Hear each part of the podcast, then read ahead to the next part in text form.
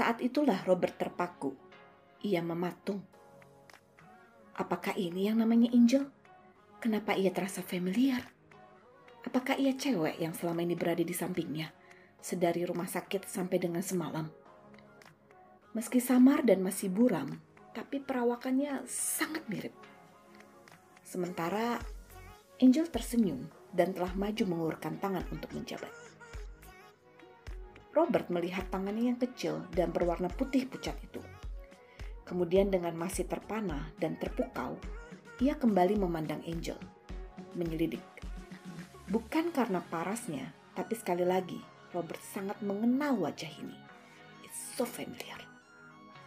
Dengan refleks, Robert membalas jabatan tangan Angel dan maju beberapa langkah mendekat ke hadapan Angel. Dari jarak sedekat inilah Robert dapat melihat jelas wajahnya, yang seolah seperti diterangi lampu, sehingga wajah Angel terkesan sangat cemerlang. Kemudian matanya yang bulat bagus berwarna hitam, pipi dan bibirnya yang berwarna merah muda, lalu rambutnya. Sarah mendehem agak keras, sehingga Robert seperti tersadarkan kembali, lalu melepaskan genggaman tangannya Angel. Dengan salah tingkah, Robert mengucapkan beberapa hal untuk menyambut Angel. Namun, begitu ia mendengar suara Angel untuk pertama kalinya, "Sayang, senang Pak bisa bergabung. Di sini sungguh menyenangkan dan Bu Sarah juga sangat baik sekali." Lagi-lagi, Robert dilingkupi perasaan familiar. Ia yakin pernah mendengar suara itu dan kedengarannya belum lama ini juga, baru-baru aja. Tapi di mana ya? Di rumah sakit? Di kamarnya? "Kamu juga baik, Angel," ujar Sarah. "Sungguh, saya katakan kepada Pak Robert tadi bahwa kamu itu seperti kiriman Tuhan." Angel tertawa lebar. "Saya memang bersyukur bisa berada di tempat yang tepat yang saya suka." Lalu Angel melihat Robert kembali, masih dengan tersenyum dan matanya yang seolah menatap dalam-dalam, menembus ke kedalaman hati. Saat itulah Robert sadar, ia harus melakukan sesuatu. Maka Robert bertanya kepada Sarah, apakah Angel mempunyai pekerjaan urgent yang harus dikerjakan. Sarah pun menjawab, "Tidak ada sih Pak, selain ruang file dan laporan-laporan itu. Tapi tadi Angel memberitahu kalau ia pun telah menyelesaikannya." Robert melihat ke arah Angel dan bertanya, "Kamu sudah menyelesaikannya?" Angel mengangguk dan menjawab, "Karena saya sudah mengerjakannya sedari kemarin Pak, and time flies ketika kita mengerjakan sesuatu yang disukai, makanya saya cepat selesai." "Si Pak, cepat," ujar Sarah. Robert tersenyum, lantas berkata kepada Sarah kalau ia mau bicara berdua dengan Angel terkait pekerjaan yang kemungkinan akan berbeda sebagai sekretaris keduanya. Sarah mengangguk lalu pamit meninggalkan ruangan Robert dan menutup pintu.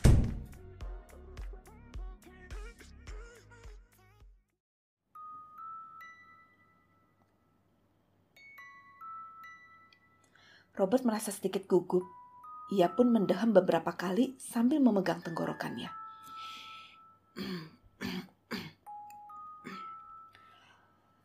"Jadi Angel, kamu suka merapikan file dan laporan-laporan ya?" Angel menjawab dengan masih tersenyum. "Iya Pak, ketika rapi dan bersih, maka akan tercipta rasa nyaman." Robert termenung mendengar jawaban Angel. Bukan karena ia masih dilingkupi perasaan familiar, hanya saja cara Angel menjawab, ia tidak seperti orang kebanyakan. Sebabnya Angel mengucapkan kata-kata bijak, semacam orang berarif gitu.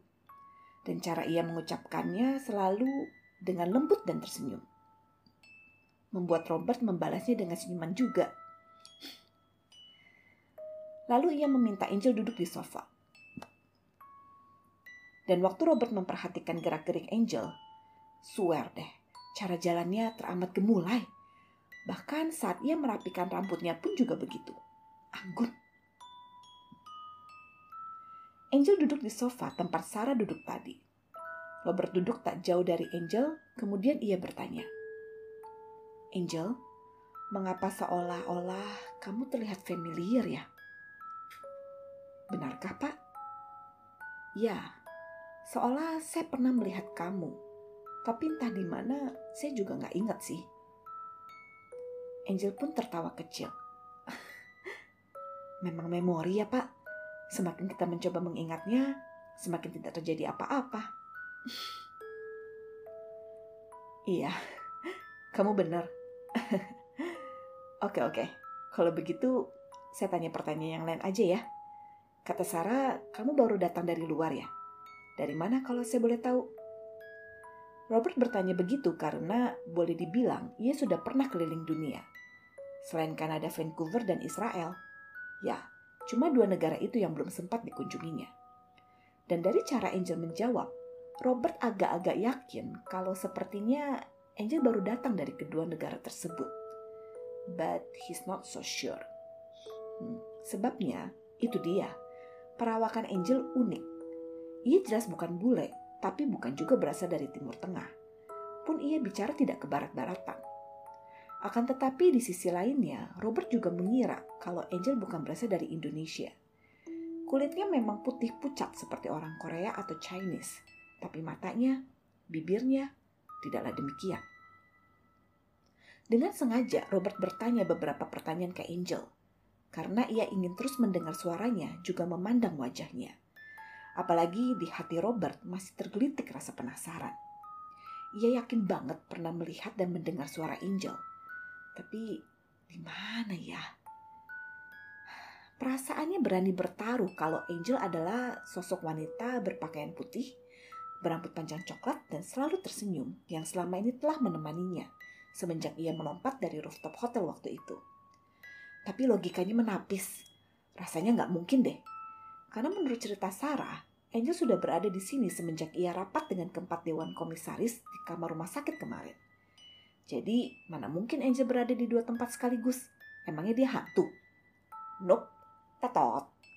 Keberadaannya menenteramkan, tidak menimbulkan rasa takut sama sekali. Jelas bukanlah.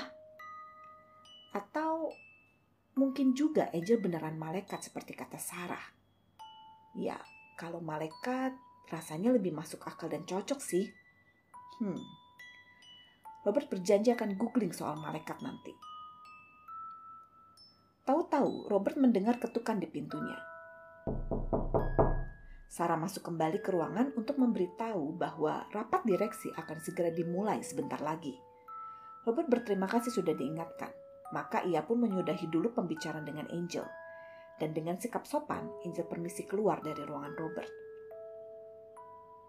Sarah sempat bertanya kepada Robert, "Bagaimana, Pak?" Robert menjawab, kalau ia pun merasa cocok juga dengan Angel.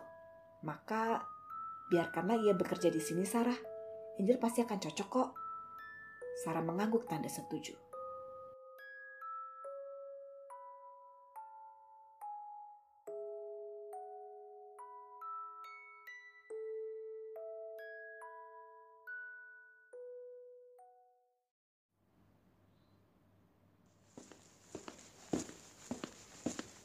Kemudian Robert berjalan menuju ruang rapat.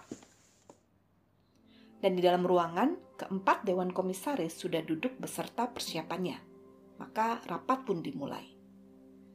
Kali ini keempat dewan komisaris semakin detail menjelaskan rencananya dalam bentuk presentasi, pointer, data, statistik, laporan-laporan yang sudah masuk, dan lainnya. Robert menyimak dengan serius. Dikarenakan Yuna A Sport adalah salah satu produksi manufaktur lokal terbesar di Indonesia yang memproduksi kebutuhan olahraga seperti sepatu, t-shirt, pakaian, celana, kaos kaki, tas, aksesoris, gelang, kalung, sunglasses, topi, dari desain, development, promosi, marketing sampai dengan penjualan, maka seperti yang telah disampaikan kemarin di kamar rumah sakit, langkah pertama yang akan dilakukan, mereka mulai aktif berjualan melalui social media and e-commerce. Tidak lagi hanya melalui website resmi Yuna A Sport. Dengan demikian, rencananya adalah mempekerjakan beberapa orang customer care yang standby menjawab dan atau chat dengan konsumen. Kemudian langkah kedua. Mereka akan mulai launching produk yang berfokus kepada peralatan dan perlengkapan bersepeda. Untuk itu, para dewan komisaris memperlihatkan ke Robert beberapa desain baju, helm, celana pendek, sepatu, topi, sarung tangan, dan kaos kaki, beserta bahan-bahan fabrik yang digunakan, kain, tekstur, bahan tekstil, warna, dan lainnya. Jadi dalam hitungan 1 bulan dari sekarang, orang produksi sampai pabrik akan membuat masing-masing 1 desain dulu. Baru kemudian barang siap dipasarkan lalu dijual. Dan untuk kali ini, Pak Henry mengaku kalau mereka tidak mengadakan tes pasar seperti biasa. Itu karena mereka confidence produk-produk ini akan diterima dan dibeli oleh masyarakat. Terlebih karena ini keluaran dari Yuna A Sport langsung, maka sebutannya New Collections. Robert mengangguk, ya setuju-setuju aja. Dan rencana ketiga, rencana berjaga-jaga yang akan dilakukan jika dibutuhkan atau bila dirasa belum ada perubahan selama 3 kuartal, maka Yuna A Sport akan menjual aset melalui IPO dengan mengikuti perkembangan atau permainan bursa saham nantinya. Setelah sama-sama puas, akhirnya sebelum makan siang, rapat pun sudah selesai. Masing-masing pihak telah memegang tanggung jawab dan tugasnya masing-masing. Begitu juga Robert yang memilih untuk menulisnya sendiri dari tadi di iPad. Jujur saja, setelah mendengar dan membicarakan semua rencana kerja tersebut, terlebih setelah perjumpaannya dengan Angel, Robert merasa ada kobaran semangat yang muncul. Meski belum banyak, baru sedikit aja, tapi rasanya cukup untuk membangkitkan antusiasmenya.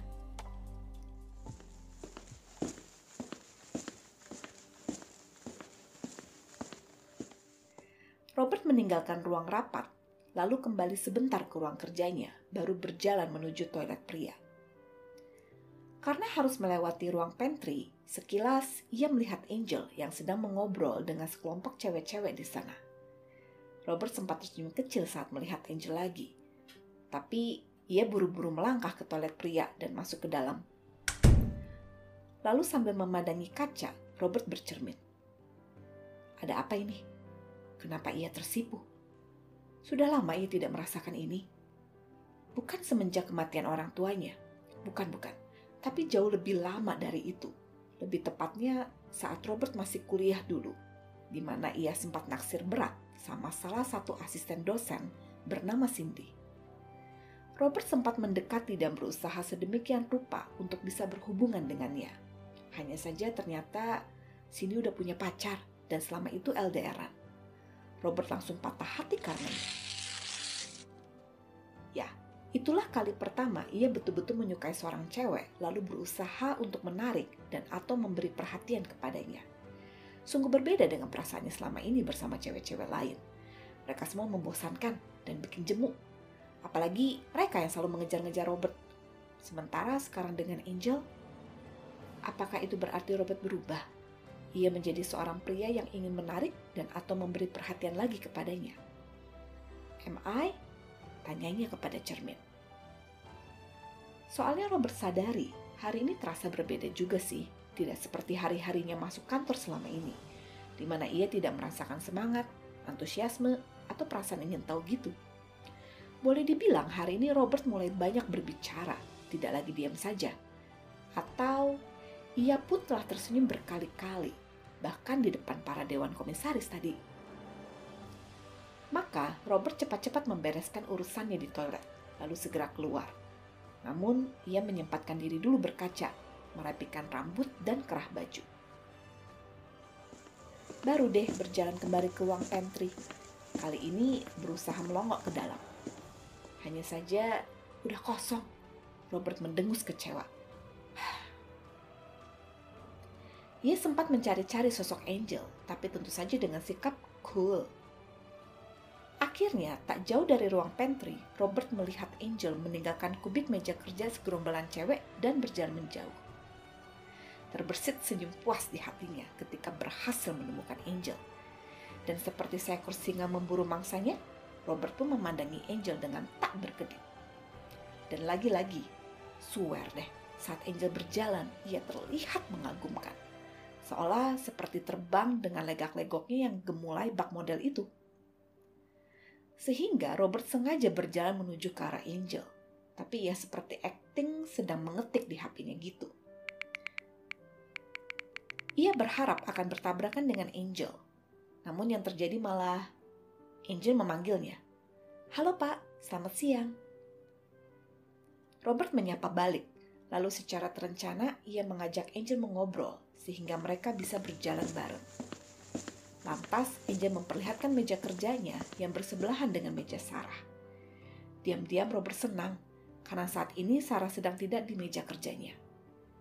Menurut Angel, Sarah sedari tadi sedang memfotokopi berkas-berkas penjualan yang banyak. Maka Robert bisa meminta Angel masuk ke ruangannya untuk membantu. Kemudian Robert membicarakan hasil rapat tadi, juga memperlihatkan rencananya yang sudah ia coret-coret di iPad. Seakan-akan sedang berdiskusi, Robert memancing opini Angel tentang beberapa pekerjaannya itu.